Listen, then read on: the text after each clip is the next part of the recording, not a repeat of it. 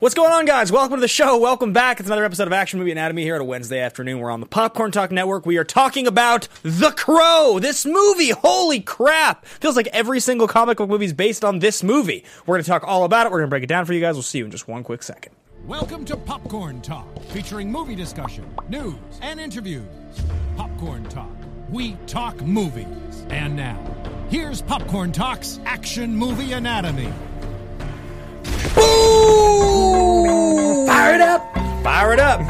Oh Yeah. gosh, this song is great. I love Stevie Wonder. This is me so too. good. Dude, sometimes this song like hits me in a different way. Even Yeah. though it's always excellent, sometimes I'm like, ah, yeah, ready right. to go. Could have been that we were talking You wanna about flip a Schmodown. table I'm Ready or- to go. Dude, last night I had a couple drinks in me and my god, was I f- spewing venom all over the movie trivia Schmodown page. I saw that. yeah, I saw John you. and I went head to head. Yeah, I saw that. I destroyed him.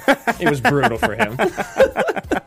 he should have been embarrassed. He was embarrassed. I even said it at one point. Stop embarrassing yourself. Just kidding. Hey, John. Uh, what's up, everybody? Welcome back. It's uh, it's it's the Popcorn Talk Network. We're talking action movies here. I do so many shows on different networks that I almost just said it's ten minutes of modern to this camera. It's 10 I minutes of literally modern. caught myself. and we're going to talk about why that car did not get banned. Is that isn't that something I saw in the post? The other you day? saw something about a post. I pay attention. Yeah. Uh, so this is this is Action Movie Anatomy on the Popcorn Talk Network, the online broadcast network dedicated to talking movies, pop culture, and doing it by the bucketful. We are uh, we're here to talk about The Crow. This is episode number.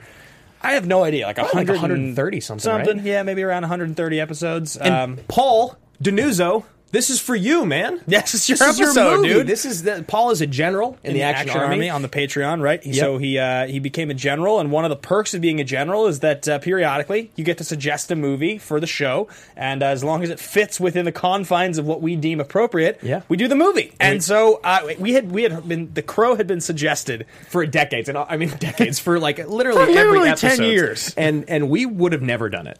I don't am think almost so. positive we would have never done it. I literally saw this movie the year it came out, and I didn't see it after. My babysitter showed me this movie probably the year it came out on video, and it scared the shit out of me. I was six. It was I- horrifying. I remember as little about a movie as you can remember it about this movie. Yeah. Um, but so Paul Denuzzo, who has uh, he's a general in the Action Army. Paul and Andrew Hayes are the two guys. Uh, for Andrew, we did um, what movie did we do for him a couple weeks ago? We just did two weeks ago. Why can't I remember? it a good movie. was a great movie.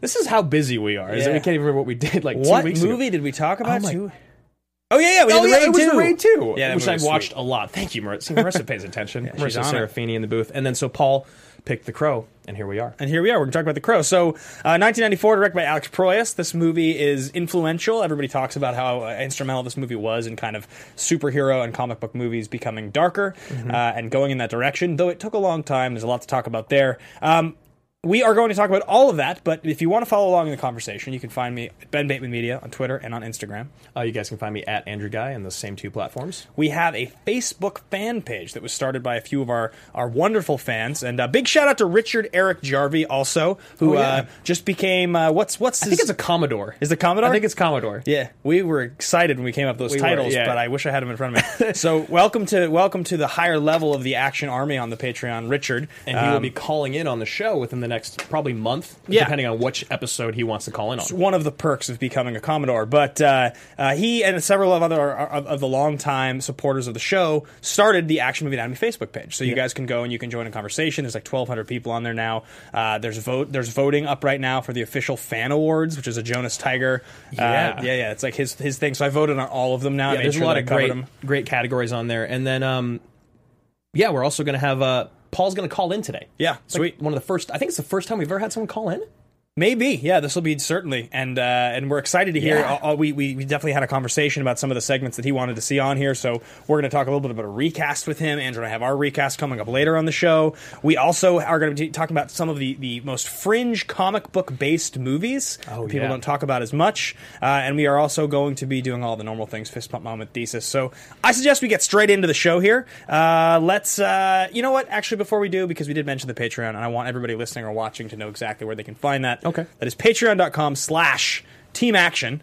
And every single week, Uh, we are continuing to do this show and, and the movie trivia schmodown, but on top of that, Andrew and I are doing additional content that's available on that Patreon. So, uh, you know, last week there was some Schmodown match predictions. This week we're going to have our most anticipated movies of 2018 list. Yeah, and not the ones that sh- we're not just gonna be like Black Panther, Infinity Wars. We're gonna talk about some of the other ones. Hey, it's Kaylee Cuoco for Priceline. Ready to go to your happy place for a happy price? Well, why didn't you say so? Just download the Priceline app right now and save up to 60% on hotels. So, whether it's Cousin Kevin's Kazoo concert in Kansas City, go Kevin, or Becky's Bachelorette Bash in Bermuda, you never have to miss a trip ever again. So, download the Priceline app today. Your savings are waiting. Go to your happy place for a happy price. Go to your happy price, Priceline.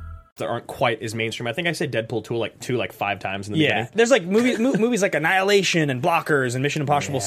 Six and movies like that we're really excited for. So, so we talk about that. That'll go up today. MI six. Yeah. Well, I we, we can't might just even. do a trailer reaction on MI six on the Patreon. Yeah, we probably should just do We- it, we 'cause will. That movie looks amazing. um, so let's get straight into our first segment, and that is going to be watching the trailer. People once believed that when someone dies, a crow carries their soul to the land of the dead. But sometimes Pretty gnarly opening. Sometimes It is just like murder, rape, no reason. Yeah. the wrong thing is right.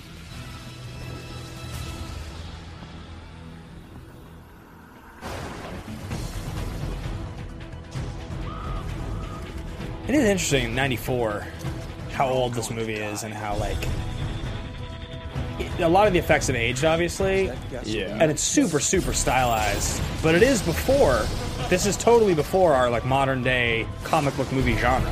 oh, 100 percent. This was Significantly before. Almost Yeah, a and I- decade before it broke out. They didn't even refer to this as a comic book movie back then No. because people just didn't care. Did s- I? I always thought that like Sting, the wrestler, came and finished the movie out when I was a kid. that didn't happen. I know. Yeah. Because of his face paint looks kind of Look, similar. man, I was young.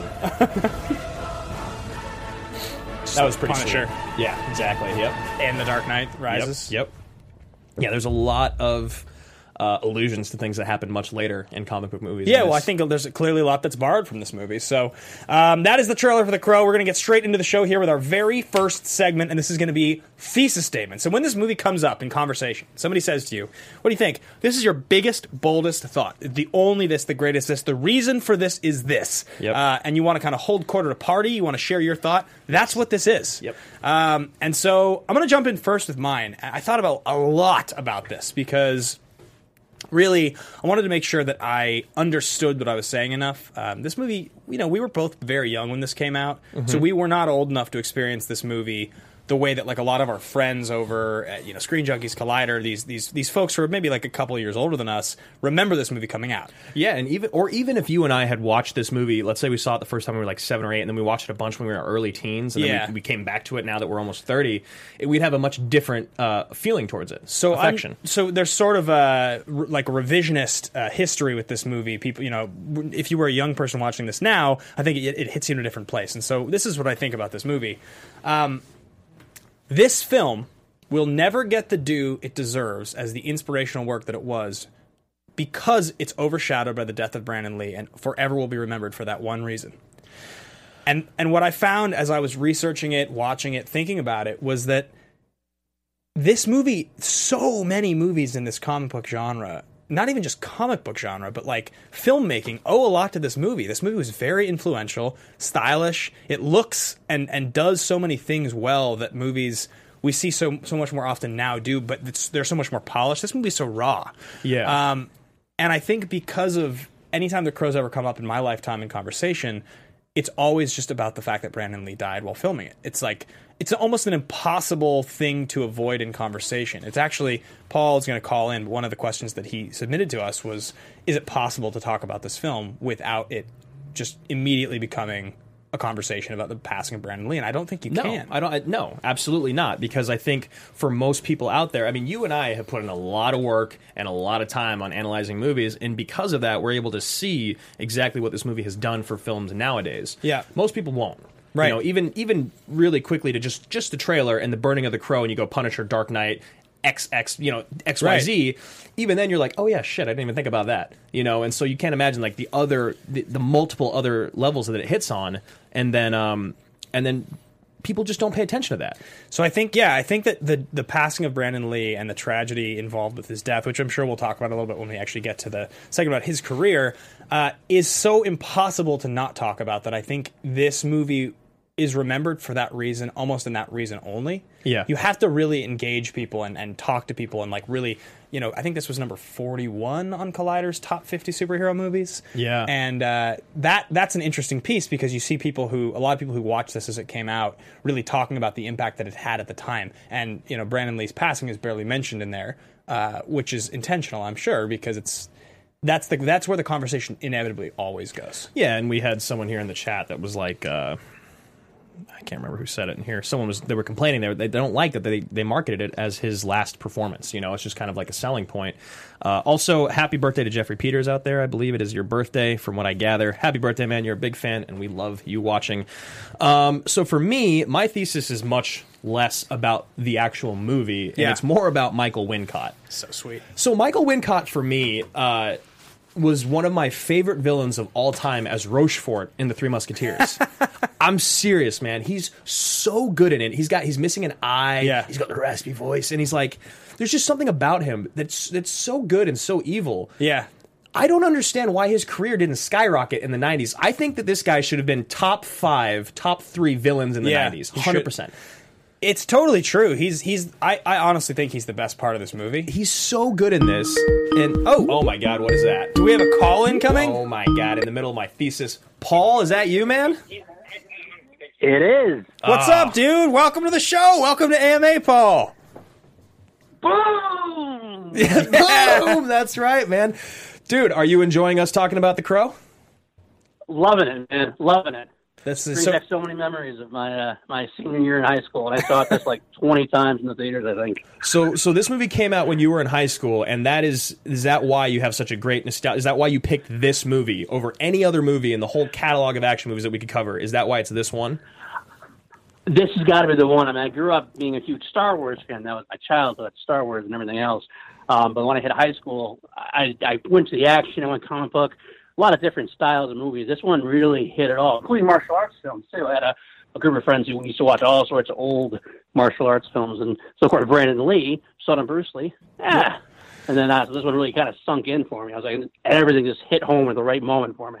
It- we were just saying before the show that it's so interesting that like if you were to show this movie today to somebody who's in high school with no context as a film fan, it feels like it's from a different like not even just an era. it a almost world. feels like it's from a different planet. It looks and feels so so stylized in a way that if you're not looking for all of the inspiration that we're obviously paying attention to, it's it's like you miss so many of the most important things about it. You know what I mean? Oh, absolutely. And so, to, to piggyback on that, Paul, since we're right in the middle of it, what's your thesis statement, brother? Oh, my thesis statement. Uh, I'd have to say, had it not been for the tragedy of Brandon Lee's death, this film would have been the first big step towards establishing him as maybe the premier action hero. And I mean that, like, he had the martial arts chops. And this showed his steps towards almost a dramatic role. I mean, it's not, obviously, it's stylized, it's comic book, but there's there's that seed there that he could have been something really great as a crossover action dramatic star in the 90s. I love it. Yeah, I, absolutely, and I mean that's that's very similar uh, in in spirit to kind of what I was saying, which is that like I don't really think it's possible to talk about this movie. I know you asked this question without the passing of Brandon Lee coming up, and that I think actually overshadows the legacy this movie should have as the influential piece of work that it is. Absolutely, it's almost like two different legacies. There's the Brandon Lee, the passing, the sadness of it. Even even what it did for film safety because of uh, what happened, it being on set and everything else. Right. But as, an- as an aside, besides that, it also has such a legacy as a comic book movie that like Christopher Nolan got influenced by. If you see, watch The Dark Knight, you watch Heath Ledger Yeah, and his Joker role. There's like so many similarities, like the boardroom scene where Joker comes up and talks to the boardroom, whatever. There, it's just some reminiscent of the very scene in here where Eric Draven sits on uh, Top Dollar's table and has it out with him or whatever. There's also that line where uh, Wincott is talking and he says, you know, he's like, or, uh, what's he say? He's like, chaos, anarchy. There's a line in there that sounds very Absolutely. similar to something that Ledger says in the movie. Right, exactly. I think Nolan had definite influence that way. So I mean, it's amazing. I think that- that's not known as much to influence as it should be. Like you kind of connect the dots, like, oh yeah, I see that. Oh, I see that. Yeah, I kept But, seeing uh, more and more things that were kind of opening my eyes. And to speak more on your thesis, I think as an audience in in America and in the world, we have this fascination with the Lee family, kind of like we do with the Kennedy family. Yeah. in film, especially. I mean, obviously in film because that's what they do. But like, I think for us, Bruce Lee was taken from us too soon. Right. it felt like, and we wanted him for so much longer. So when Brandon Lee came out, and you saw you saw his dad in him, you saw the charisma, you saw the badassery, you saw the confidence, and you were like, holy shit. We're actually going to get it again. Right. We're going to get Bruce Lee for longer. Like we're going to get it in a different version, and then he was taken away from us too soon.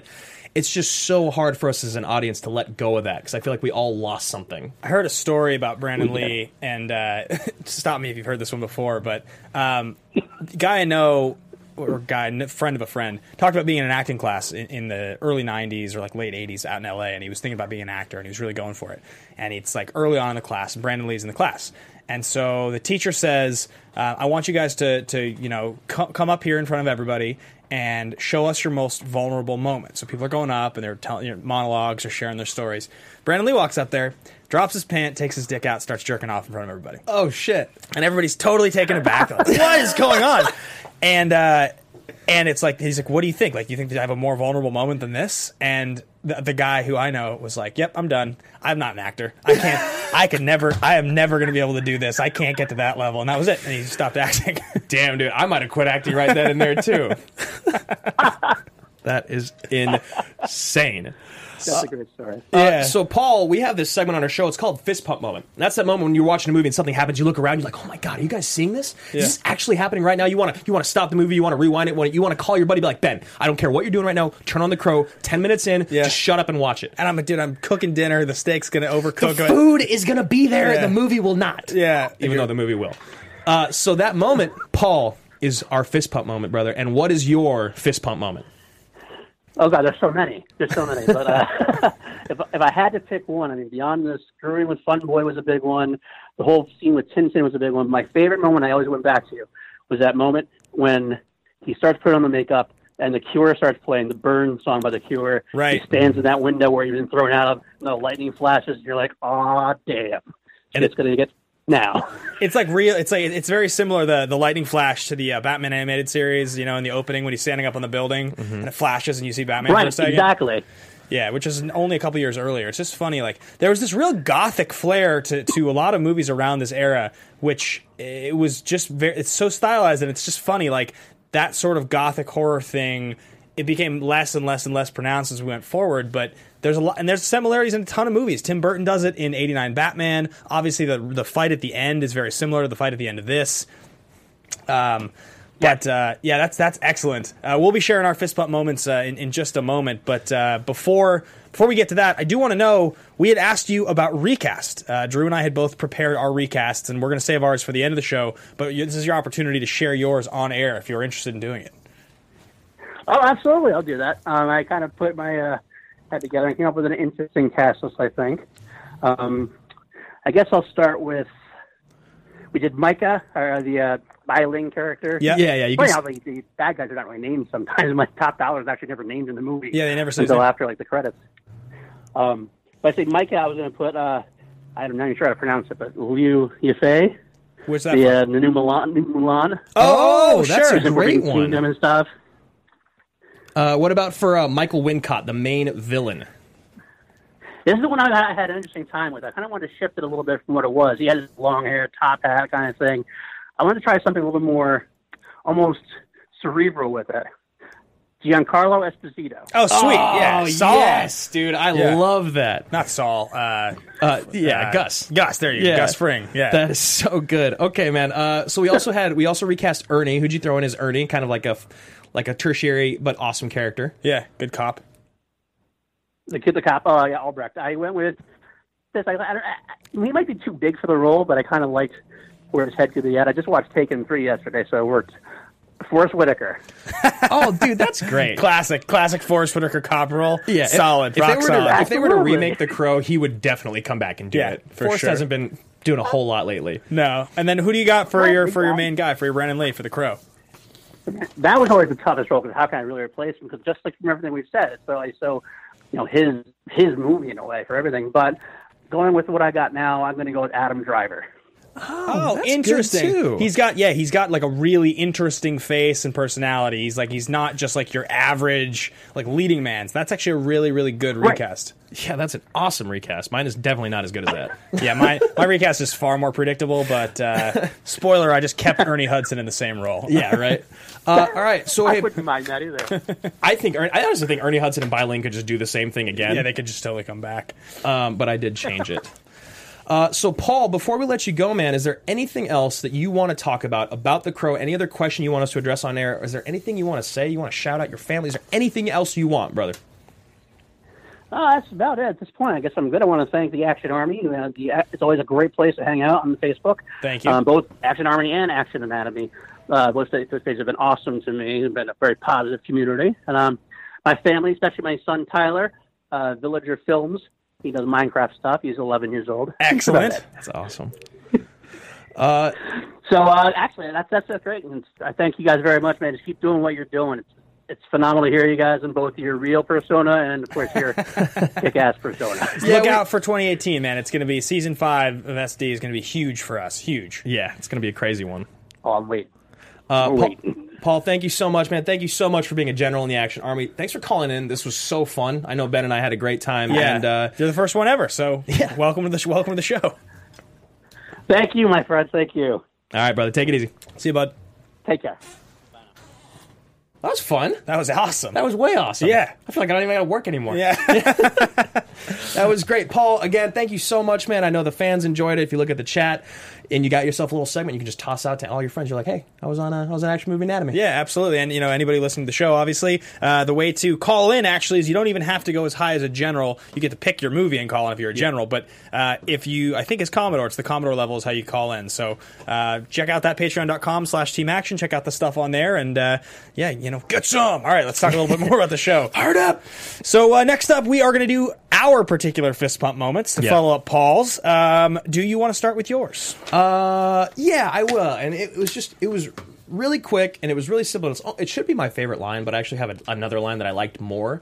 But it was when the dude comes back, he's like, he stuck all of his blades and all of his organs in alphabetical order. Yeah. I was like, yes. I was like, did I hear that right? I was like, I, I had to. I rewound it. Yeah. And I was like, I did hear that right. I had to write it down. It was it Brandon was- Lee's like, I'm going to stick these blades in your organs. It's like appendix, aorta is appendix is P before O. Hold on a second. yeah, so that that made me die laughing. And it was also just like that's pretty brutal. It's pretty brutal. Yeah, it's pretty gnarly. Yeah, they do. I, one of the things I loved about the villains in this movie is that they're just like classic. They're bad dudes. Like, Yeah. there's no re- like, there's no like redeeming qualities about They're these just guys. soulless evil They're just things. scum, and they're like, it's also like the heroin aspect is like very early '90s. It's Yeah. like grunge and long hair and heroin. It's like that one scene where uh He takes the and and, and, the, and it comes out of her veins and she's just Blood. like fixed. yeah, yeah Yeah. that was pretty awesome That was pretty cool. And I also liked and the next scene when the daughter was kind of shit. The mom reverted back to being evil or like not giving a Uh, Yeah, shit, yeah. and then they kind of like they yeah she has the there's moment peace. Yeah, it's great. Needed to Um, happen. All right, so I have two. I have a silly one and an awesome one. My awesome one is that I think the shootout at the end is awesome. I think It's- it's, it is really, awesome. really good, Yeah. and uh, it's kind of brutal. It's reminiscent in a lot of ways of Matrix stuff. It feels like it's pretty inspired by. Wouldn't surprise me at all if those guys drew a lot from The Crow.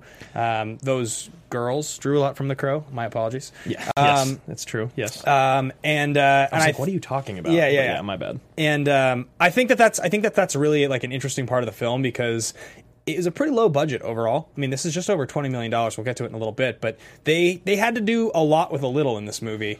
Um, they wanted to make a thirty million dollar movie, and they were trying to make it on like eighteen. It crept up to twenty two, but um, I think that shootout is pretty well executed. Yeah, it is. It is, and it's it's gnarly. And I was watching it, and I was like, "Damn, I could see how something could go wrong here." Yeah. just because there's so many working parts. There's so many. I mean, just yeah, there's so many working parts. That with human error, that with prop guns. It, it's just yeah, it's just really sad. But that scene is badass. Yeah, it seems really cool. Now, my, my kind of silly one is the guitar playing on the roof. Um, be- just because, like, talk about, like, 90s. Talk about, like, just stylized Yeah. 90s. It was like this, like, dude with face paint and, like, leather pants, and he's Playing like a a guitar. band dude, and he's playing, like, like this moody electric guitar on the top of a building. Then he destroys the guitar. Yeah, yeah. It's just like there was like this real like this guy's a rock star, but Like- he's also a villain, but, or- but he's also a superhero. excuse me, yeah, one of my first fist pumps was when he grabs the guitar in the pawn shop because I was Yeah. just like, it's like, why is he grabbing the guitar? Yeah, but yeah, it was yeah. like, yes, he's grabbing the guitar. He's grabbing the guitar. He Yeah. wants the parts of his old life. Um, did you, by the way, like pick up on just how much Spawn clearly just wants to be the Crow? Yes, yeah. I mean, that's just that is the for me that was the biggest takeaway of any comic book movie pulling from this was just like the S- Spawn was just trying to be the Crow. What's uh, Two years three later, years- I think. two years I think it later, was ninety six. Could be ninety seven. Yeah. but, but yeah, it's like literally two years later. But what's so funny is that Spawn is this movie for me. that I you- watched Spawn religiously. Yeah, as a kid. yeah, man, I loved it. Leguizamo and Michael J. White and e- everything. It was like it was just a good movie for me, and I, think it's. like that since Al Simmons.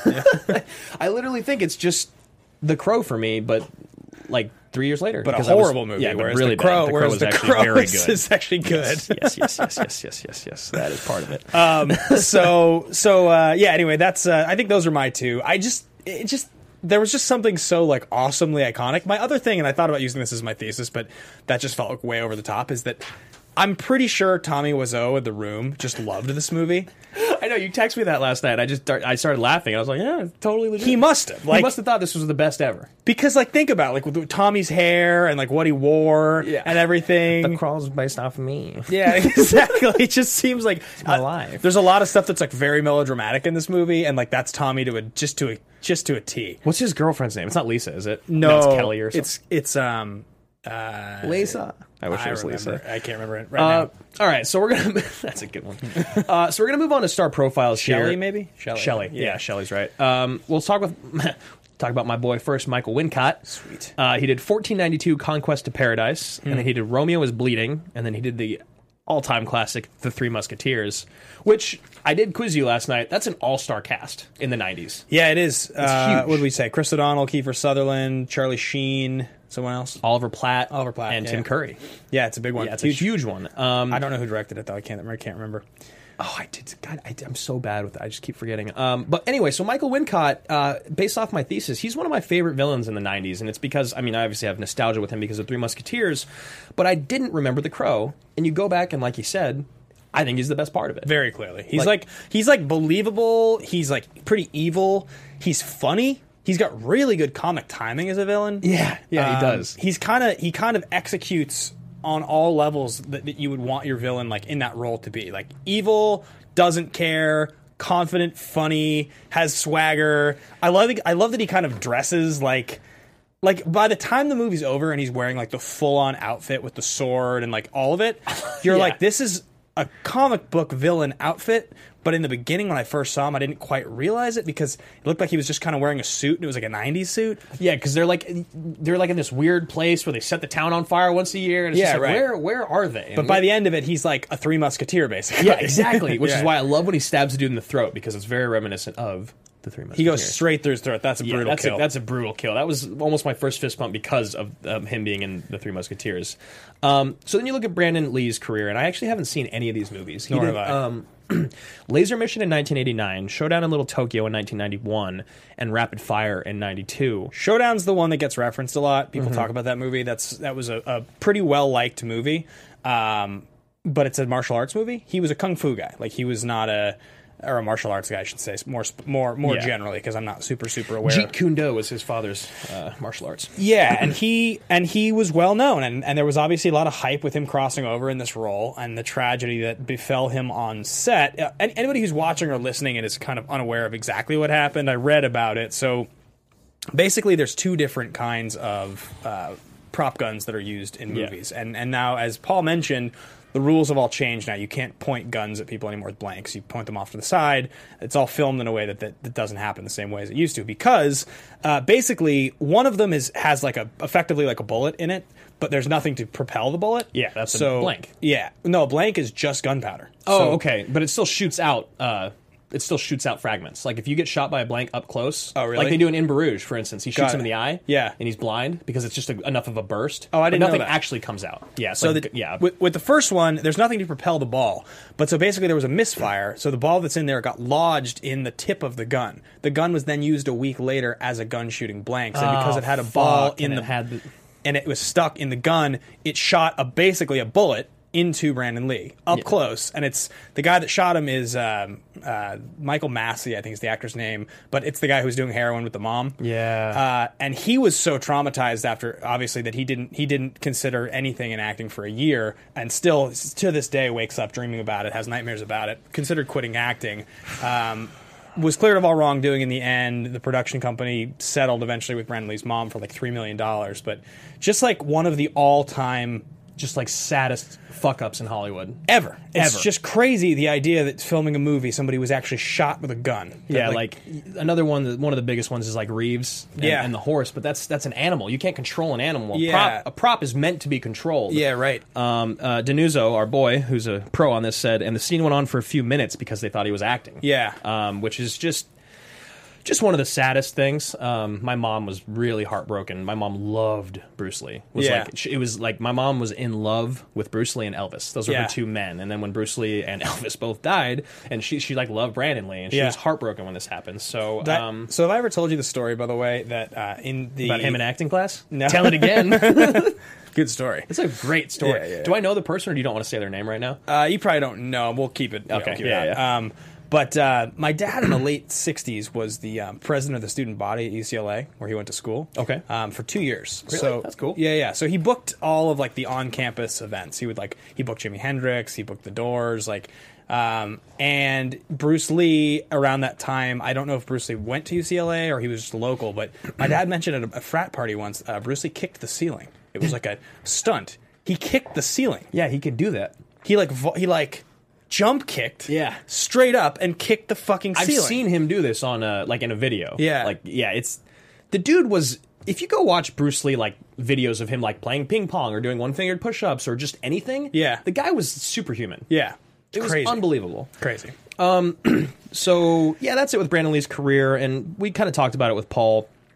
Um, you can't talk about this movie without mentioning Brandon Lee's death. it's just impossible and it's really really sad because it is a con- it it almost makes this movie kind of like bittersweet i- in a completely different light um, but in a similar way to like what we've been talking about recently with everything kind of in the me too movement and when you watch these movies now that at one point there was an ability to watch them without thinking about something you watch like american beauty now and you're sort of like i can't watch this without thinking about the inevitability of what's happening in real life Yeah. and it makes this it makes this hard to take s- just to as a movie I even watched Sterling K. Brown's Emmy acceptance speech the Yeah. other day again, and Spacey was nominated, and he's Yeah. sitting there clapping and smiling, and it's, even then you're just kind of like, Ugh, it's creepy it's gross. Yeah, it's creepy. So, but uh, obviously, there's nothing about this that, that is that. It's just this is a case of the feel bads when you watch it because it just makes you sad to imagine the potential. So, Um, moving on to production development, uh, we did spend time with Paul on the phone, obviously. So I think the most interesting thing about this really is uh, is Alex Proyas. yeah, yeah. I mean, before we get to Let's Proyas, let's just breeze through the writers just so we can talk about it. So, James O'Barr is the comic book writer. He's not notable for really any other comic books than this. This was a s- comic strip he developed. He uh, lost his wife to a drunk driving accident in 1978 and was so grief stricken that he developed this character as a means to take to exact revenge. The Crow. That's so that's kind of where the idea for the crow comes from is if you had this ability to come back from the dead and exact revenge on the people that killed you. Um, and so he developed this in the military, got out, and eventually this was obviously developed. The script, hilariously enough, is written by David J. Shao and John Shirley. And you'd think because this movie is such a cult classic that the guys that wrote it would have been like either they would have gone on to write great things, or that they had come from great things. exactly. And it's interesting. Schlau made a career out of writing horror sequels. He wrote Texas Chainsaw Massacre 3, a couple movies in the Critters franchise, including Critters 3, which is DiCaprio's screen debut. Uh, and then Shirley is largely a TV writer. Uh, the Crow and the Stallone movie The Specialist and Back to Back Years are his only feature film credits. Otherwise, it's like a bunch of like genre TV, like Teenage Mutant Ninja Turtles and Right. stuff like that. That's an episode here, two episodes there. That's who wrote this movie. It's it's there's there aren't people that wrote it that are like real feature film classic screenwriters. So, um, forgive my ignorance. Yeah. because I you know that I'm pretty ignorant when it comes to comic books. So the Crow is obviously a comic book character, Uh-huh. and he cre. So did he like take the idea from the book and then kind of take it to another level, or did he kind of like come up with this idea and then he found the Crow and he married the 2 You're talking Or, like, about Proyas? Uh, I'm talking about Barr. Uh, James Abar, i he created the Crow. So or, I mean, I'm sorry, uh, Shao, David Shao. Uh, I think they, they took certain elements from the comic book that had worked. There's a, the stuff with Brandon Lee's death was uh, difficult because there was several scenes in the movie they had to do where they CGI'd his face Right. as best they could at the time.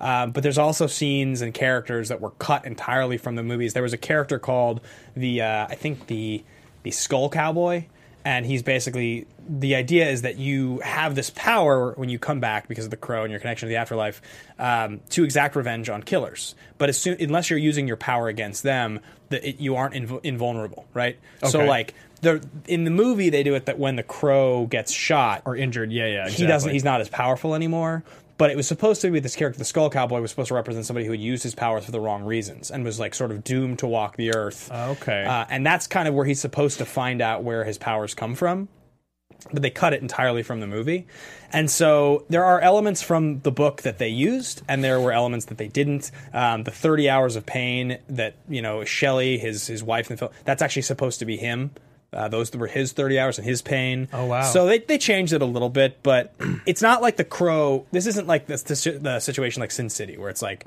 or 300, where like this is a beloved, treasured work that if you know comics, you've read it, and now it's uh, excuse me, now it's a movie. The Crow was like pretty fringe. It was Mm-hmm. Right. like a pretty fringe comic book strip that you feel like you kind of knew if you knew, but it wasn't you know it wasn't a big deal.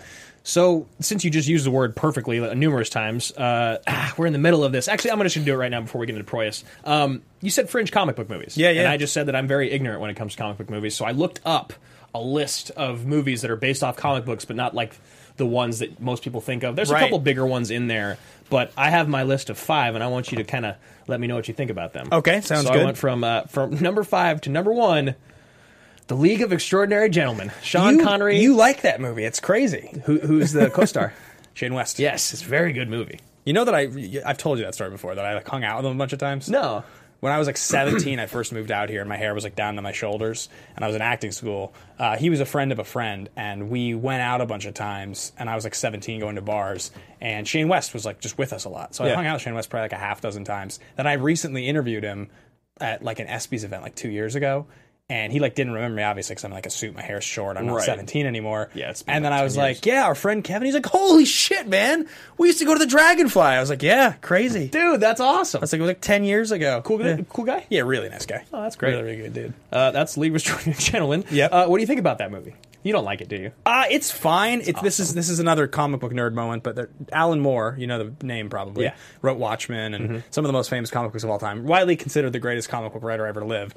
Had an imprint, uh, whole label that he came up with one time, like around like 2000, he did it, and he wrote like six original titles. The League of Extraordinary Gentlemen was one of them. Uh, top, top Ten, Tom Strong. There was these some really good books in there. Promethea. Um, this one got made into a movie, and i- it's like it should have been a really good movie. It could have been a really good movie, but it's just not. It Yeah. like just misses the mark for me. It does. It's definitely a little bit silly, and as much as I enjoy it, it's it's definitely like a, a FX Saturday on in the background movie. yeah, but the but the comic book was great, and I remember that's that's just kind of a bummer. Someone just said Ben's stories are the best. Oh, it's Richard. Haha. Remember the count to ten one? The count to ten story is the greatest story of all time. And I don't know which episode we talk about it on. Maybe Arena or Richard can tell you guys. But the count to ten is the greatest story of all time. I found So- the video the other Oh day. yeah, it's on We my should- computer. Maybe we should put that on our Patreon. Probably not a good idea. Don't want Lose that video. all of our friends. I like showed it to Roxy the other day. I was like, "Have you seen this?" And she she got about t- maybe 20 seconds. And she's like, "Tur- "Turn it off." It makes she's like, "It makes me physically ill. Ah. My eyes are like They're gone.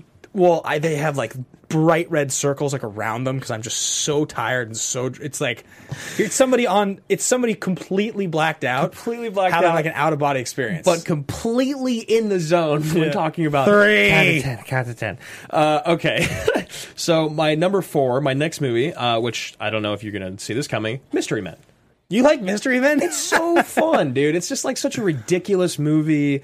Um, it's it's stupid, but it's funny and it's it's interesting enough. It's got a great cast. it does have a great cast. I, I remember like I Do you know remember who like plays the Bowler Girl? bowler girl. We just quiz each other all when we talk now. is she the is she the like The one that with the bowling ball. uh, Janine Garofalo. There you go. maybe? Good one. Good Greg one. Kinnear's in it, I think, is Greg one of the Kinnear's, guys. he's the shovel. Or no, no. Uh, Greg Kinnear. Yeah, one of he the used to bad be the guys, no. isn't He he? used to be the the hero of the city. Yeah, yeah, yeah. Uh, William H Macy. He's the shoveler. That's right. That's Uh, good. It's a good the Speen. Uh, that movie is Speen, that's what it awesome. is. Uh, I just grew up watching it. It was stupid fun. uh, the Sphinx. what else you got? Um, v for Vendetta. A yeah, bigger one. which we did on the show pretty recently. She did. I just I love that movie, and I didn't actually know it was based off comics, uh, Yeah. comic book for the longest time. I know you you enjoyed it. Yes, V for Vendetta is sweet. Um, I I had never seen it until we did it on the show, uh, and I liked it a lot. I think that movie's great. Um, it's not well, it's not great, but it's very good. I think that movie's very good. It's fu- it's another one of those movies that I feel like is remembered more for Natalie Portman shaving her head than anything else. Yeah, I mean, it, it definitely did age a little bit, but it's still really good. I still really like it. And Hugo's just great. Hugo's Just amazing. love Hugo Weaving. So I have two more, and I right. know I know how you feel about one of them, so I'm just going to say it. Road to Perdition. I had no idea. So what comic?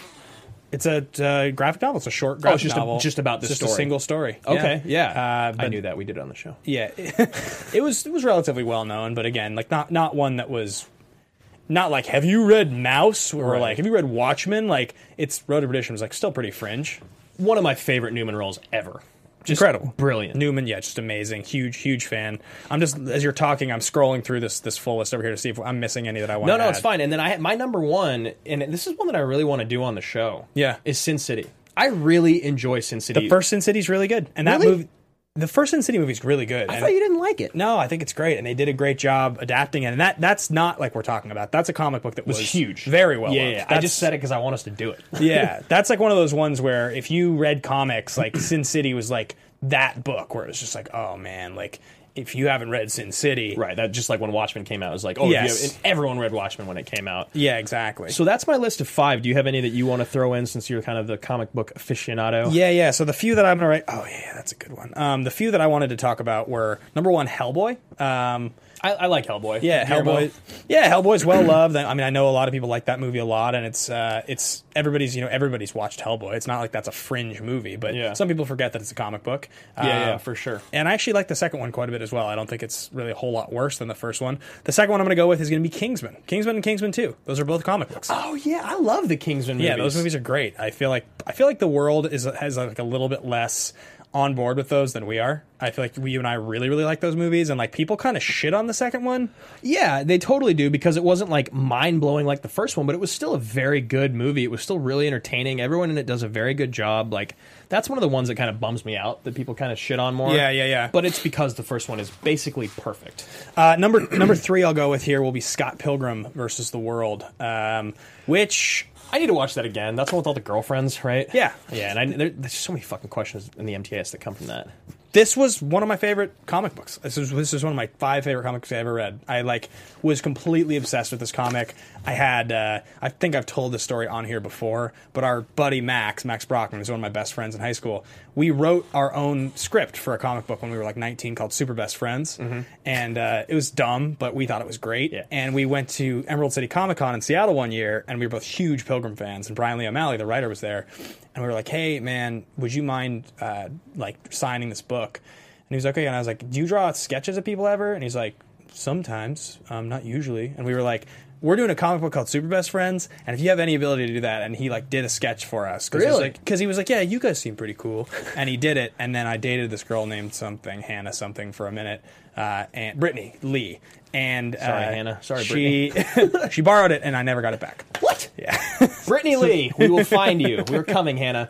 Um, is that your whole list? That's I just threw a few, and I, I, I wrote the Rocketeer because I feel like that's one that's kind of unsung. That's not really our movie, but like It's a a good one. People love the Rocketeer. So back to Alex Proyas. Yep. Um, so this guy for me is just the creator of Dark City and The Crow, like two of the biggest cult classic movies ever. I know he's done other work. Yeah, th- I mean the movies you need to know if you know Alex Proyas or the two we just mentioned. Uh, then he does uh, he does uh, I Robot in 04. He does Knowing Oh, the, the Nick Cage movie with Jessica Biel. where it looks like he has a bird cage on his head Yeah, the it's whole really time. sweet. And I the- can see two and a half seconds in the future. It's like the most useless. No, no, no, no, ability. no. That's next. Oh, yeah, that's next. Yeah, yeah, Yeah, that's, that's next. Beale. Yeah, yeah, yeah, that's yeah. true. He's got that's the one. Next is the one where he's got the receding hairline with the long Yeah, hair. yeah. Who's the girl in Knowing? Because Beale is next. I don't remember. either, Knowing yeah. has like a weird twist at the end where it's like. It's like Jesus, Jesus uh, aliens or something. I, I can't Oh, God. quite remember, but he like if you go look at old promos of that time, His hairstyle in the movie kind of looks like he just shaved off his sideburns and just left it on top, so it, like it looks like a bird bird's Like a nest. Magneto helmet. Oh. and uh, and then finally, his last movie that he did uh, within the last two years was uh, Gods of Egypt. Yeah, So- uh, and the one that we missed in the middle there was iRobot, which is kind of Yeah, like yep. people like iRobot. I, I like it. You haven't seen it? never watched it. It's fine. Um, it, it's actually pretty good. Rose Brin, Rose Brin. Thank you, Irina. I believe. that's the girl in Knowing. I, I guess. Yeah, yeah. Unless that's something else. Um, yeah. So that's Alex Proyas. It's weird. You think a guy like this would be able to just kind of work whenever because he has such a big cult following. And Gods of Egypt was wasn't good, but it wasn't like the worst thing I've ever seen. You watched it?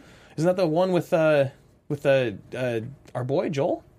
Joel. Oh, no, is that Gods and Men? Which one? Which one's Gods? and Exodus Gods and Kings was Christian That's Bale and Joel Ridley Edgerton. Scott, right? That was from like two Egypt? years ago. Also, which is also okay. this is the like Gerard Butler, Oh, Nikolai yeah, Waldo yeah, Coster. yeah. No, I got him mixed This up. where all of the gods of Egypt were white dudes. Yeah, it's really bad. yep, didn't see that one. This movie was like everybody was like, "Wow, you guys made that movie, huh?" good for you. yeah. Uh, all right, so moving on to critical and box office. This is some interesting stuff.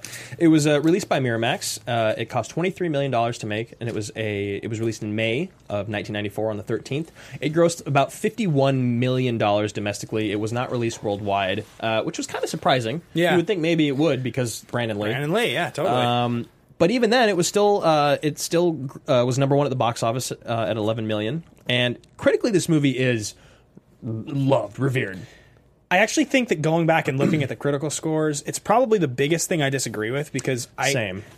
I as- can't get on board with it. as much as I enjoyed the parts of this movie that I enjoyed, and as much as the things that I thought were great were great, influence should not result in this kind of score. Because 90% by the audience, even 86 by top critics, is like, I can't watch this movie and be like, this is an 86 when some movies are like 75s that I think are like better movies. 86 is astronomically high. It's a really Um, high total. Yeah.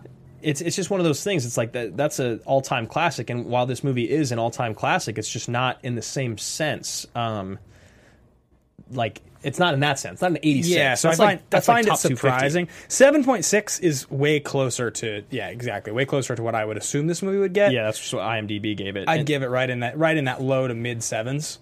Um, that would be you know my my ranking on Yeah. this movie. It's interesting. Do you, do you find it interesting that it's open at number one in May, like an early summer movie? I did. I did. And I almost pulled the other movies that it was up against because I was kind of surprised. But uh, again, I think maybe just because of Brandon Lee and Alex Proyas at the time. They've tried making. Uh, they made a sequel, and there, there's another sequel. There's another remake of this in the works now. With you know who is starring in the remake? no.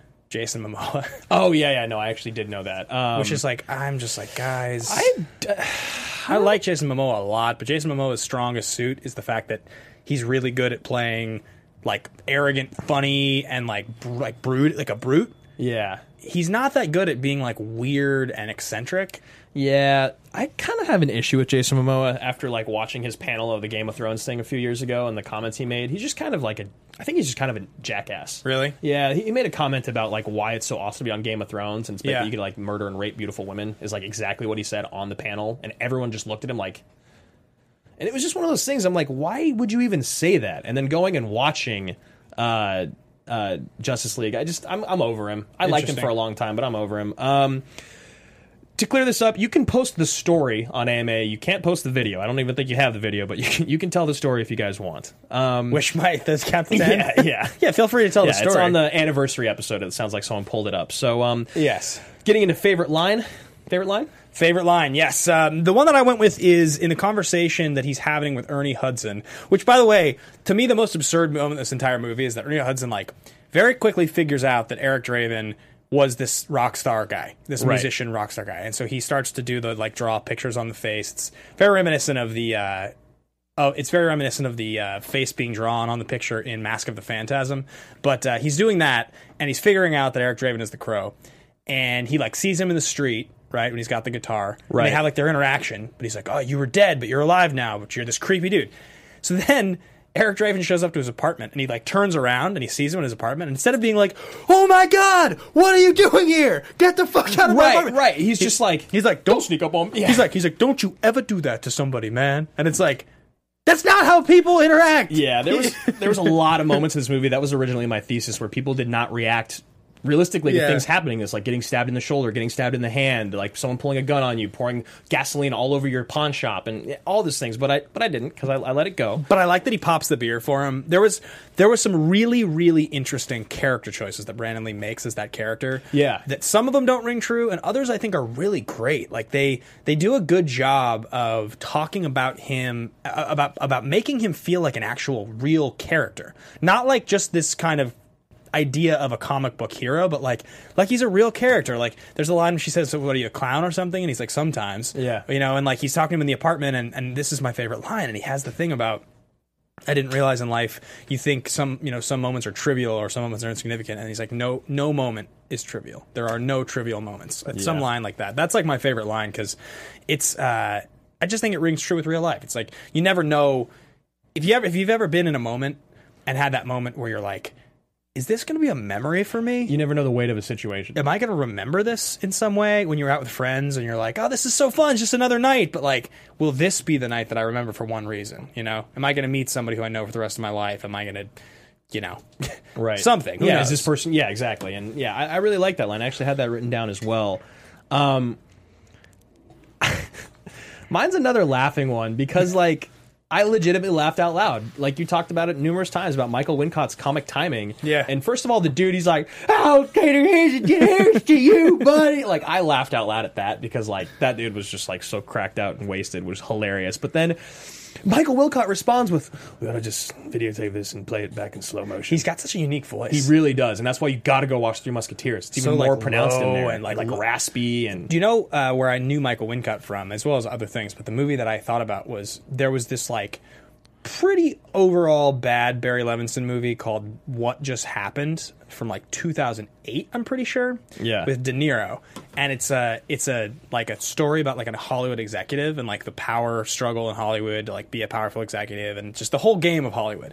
And uh, De Niro is like an executive and his like brilliant artist who's like making this like artistic film is played by Michael Wincott. And so De Niro's constantly going to see the edit of the film, and like they're trying to cut out the ending to make it like le- you know more appealing to audiences, so the movie's Right. successful, so he keeps his job. And Wincott is like this crazy, you know, like very committed. Like, I can't really remember the movie very well, but uh, Wincott's great in it. crushes. yeah, he's fucking great. I love that guy. I just feel like his career just was. I don't. I don't get it. Big fan of Michael Wincott. We should see if we can get him in here. I wonder if we could. That'd be awesome. I'll bet you he still works a lot. Bring him here for Three Musketeers. Yes, we're not doing that movie. We gotta do it. Uh, all right, guys. So we're gonna get into the next segment of the show, and that is gonna be recast. Yeah, absolutely. So uh, we haven't done this in a little while, but uh, we we are running a little short on time, so we'll breeze through it just a little. Who do you have for your for your biling recast? Uh, I put Cara Delevingne. do you mean Cara Delevingne? Yeah, whatever. Enchantress. Cara Delevingne. Um, yeah, I just think that she could like watching her play Enchantress. She can be creepy and weird, and she's pretty enough, and like, like because you know, because like you don't want her.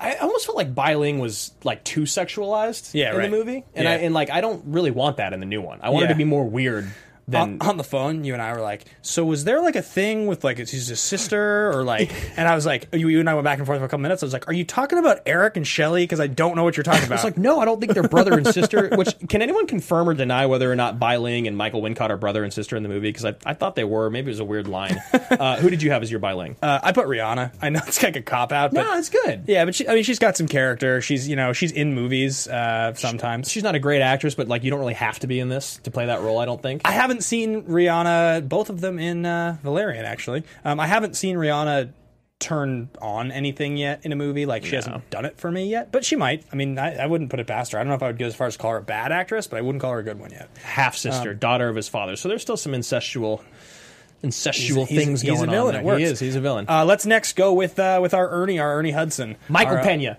Okay, solid. I Yeah. love it. I just remember him and Observer Report's so good, but he obviously wouldn't be so dumb. Yeah, I, I'm going to go with uh, Ernie Hudson. Yeah, totally. He can still do it. He's still working. I interviewed him two years ago at an ESPYS thing, uh, and he was fantastic. Yeah. I, big fan. I had a great time talking to him. He's super nice. Looks kind of exactly the same still. Yeah, he seems like he'd be an awesome dude. Uh, and I think he could s- just totally still do it. It doesn't feel like he's aged at all. so who do you have for uh, Michael Wincott? Uh, this is a cop out, but I went with Tom Hardy. I just felt like Hardy. I don't know if you give him the same long hair, but I just feel like Hardy has it. I I would mean, love to see Hardy with long hair. Hardy could do anything. Yeah. I mean, Uh, I put Tom Hiddleston.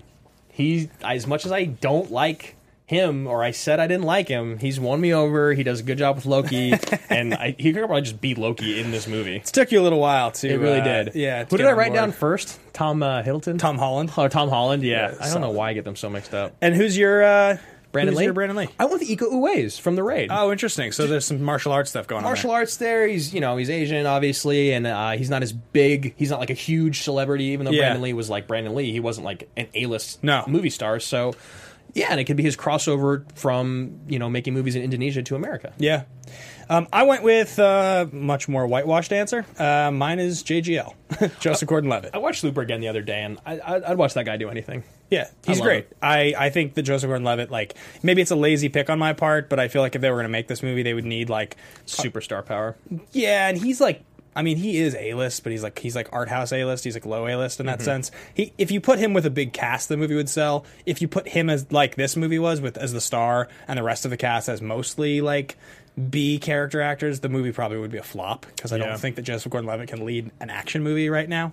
Um, but that's still going to be my cast because I think he'd Yeah. be I think he'd be great at it. Yeah, and I know there's not many or there's not much martial arts in the film, but I think if they were going to remake it, I think m- martial arts being infused with gunfighting is much more interesting than just gunfighting anymore. You saw the raid, the American remake. Who's doing it right? No. Joe Carnahan directing with our boy Frank Grillo starring. Yeah. I don't know, man. I love Frank. I do love Frank, and I love Carnahan, but I just don't know. Grills. We're gonna have Grills in studio one day. It's gotta we'll happen. get Grillo in here one It's day. gotta happen. He's a cool dude. Yeah, I like Grillo a lot. Um, all right, so there's three action movie categories that the uh, movies we covered fit into. It's totally ridiculous, totally legitimate, and ridiculously legit. Um, totally ridiculous. That's gonna be like you know, Face Off, Demolition Man. Con Air, silly movies really fall apart. Awesome, hilariously bad, but in an awesome way. Um, totally legit movies like Lone Survivor and Gladiator and The Fugitive, um, whatever we covered last week, I think that was totally serious. Can't remember what. Why I can't remember anything they do Um, anymore. no, Den of Thieves was not totally legit. It's a good movie, and uh, and then finally the middle category, ridiculously legitimate, which is. Uh, you know, silly but awesome, uh, The held Rock. together by something really strong or a great performance or something, a great story, but with some pretty laughable moments. Um, you know, What are you gonna do, man? I'm so curious. I'm going totally ridiculous. Are you? As much as I loved it, as much as all of the best parts stuck out to me as great, it's like in in the way that I hate Scarface for how 80s it is. Yeah. But Scarface gets talked about in the same sentence as The Godfather by people. Yeah, it's a bummer. I like this movie is not talked about by people. It's talked about as a fringe influence movie, so I'm okay with it. I Yeah. enjoy the like the bad parts to get to the good parts, and you know it has some awesome stuff. But like, I never quite as as a viewer today was able to buy into like to everything or yeah, anything really. it, it all just was like almost but not quite, and so the laughable parts were like very comic booky and laughable. So I'd put it in the ridiculous category. Yeah, I mean, uh, maybe I'm just playing devil's advocate, but I'm going to put it in the middle category just Sure. because it's like we're in this world. There's a crow. It's you know, it just for all these things to be happening, you got to suspend your disbelief a, li- a little bit, Right. And that like that's the point of movies and point of this type of movie. So while I completely agree with what you're saying and having a lot of hard like a hard time grasping some of it, Yeah, Some of the rest of it, like some of those lines with between him and Ernie and, Right. and him and his girl, and, and that was was a little bit more heartfelt to me. So I'm gonna go middle category. Fair enough. Fair enough. That means there's only one last thing left to do on the show here. That's going to be called The Pitch. So, uh, I believe what's going to happen, full Yes. disclosure to everybody involved. We've got a crazy couple weeks coming up. Yeah, I'm going to be in New York for a week. And so Drew and I have to get in to do a pre tape on an episode, maybe two. Um, but in honor of Valentine's Day, we're going to give you some romance in the form of true romance. Classic. Tony Scott, he's back. It's so good. So I actually I didn't remember it that well, but I went and watched it last week. Yeah. it's great. Yeah, it's a it's good movie. really really great. Everyone in it is fantastic, and um, I'm really excited to talk about it. So we've done five Tony Scott movies with Denzel. We've also done Top Gun. Um, that would ma- that would make this the seventh Tony Scott movie we've covered on the show, and I actually think we've covered another one that I'm forgetting as well.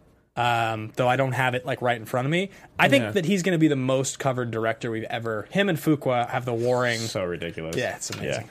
Yeah. Uh, but yeah, I, I completely agree. Tony Scott is definitely the, the, the MVP of the show. And Yeah. so is Paul DiNuzzo, and so is Andrew Hayes, and so is everyone else in the Action Army that has been c- contributing to our Patreon, and just watching the show. If you can't contribute, we don't care. We love you guys anyway. Yeah, thank you guys so much for supporting. Uh, you can find me on Twitter at Ben Bateman Media. You guys can find me in the same place at Andrew Guy. You can find the uh, podcast Twitter at AMA Podcast, and of course the Facebook fan group where you can have awesome discussions either on the Action Movie Anatomy one or the Team Action one. Last but not least, guys, if you want to get that exclusive content, it's like one one video right now a week of about twenty minutes of t- behind the scenes. I went different live content. before the show with Yeah. you. Try that out. patreon.com slash team action just donate a buck $12 a year would get you a, an extra 52 videos a year of us talking about all kinds of different things sometimes action movies sometimes romance movies sometimes schmodown trailer reactions all kinds of stuff we just Yeah. you know we need we need a place to put that stuff and uh, it'd be helpful if you guys want to help us out there so thanks for listening guys thanks for watching we'll see you same time same place next week Bye. From producers Maria Menunos, Kevin Undergaro, Phil Svitek, and the entire Popcorn Talk Network, we would like to thank you for tuning in. For questions or comments, be sure to visit popcorntalk.com. I'm Sir Richard Wentworth, and this has been a presentation of the Popcorn Talk Network. The views expressed herein are those of the hosts only and do not necessarily reflect the views of the Popcorn Talk Network or its owners or principals.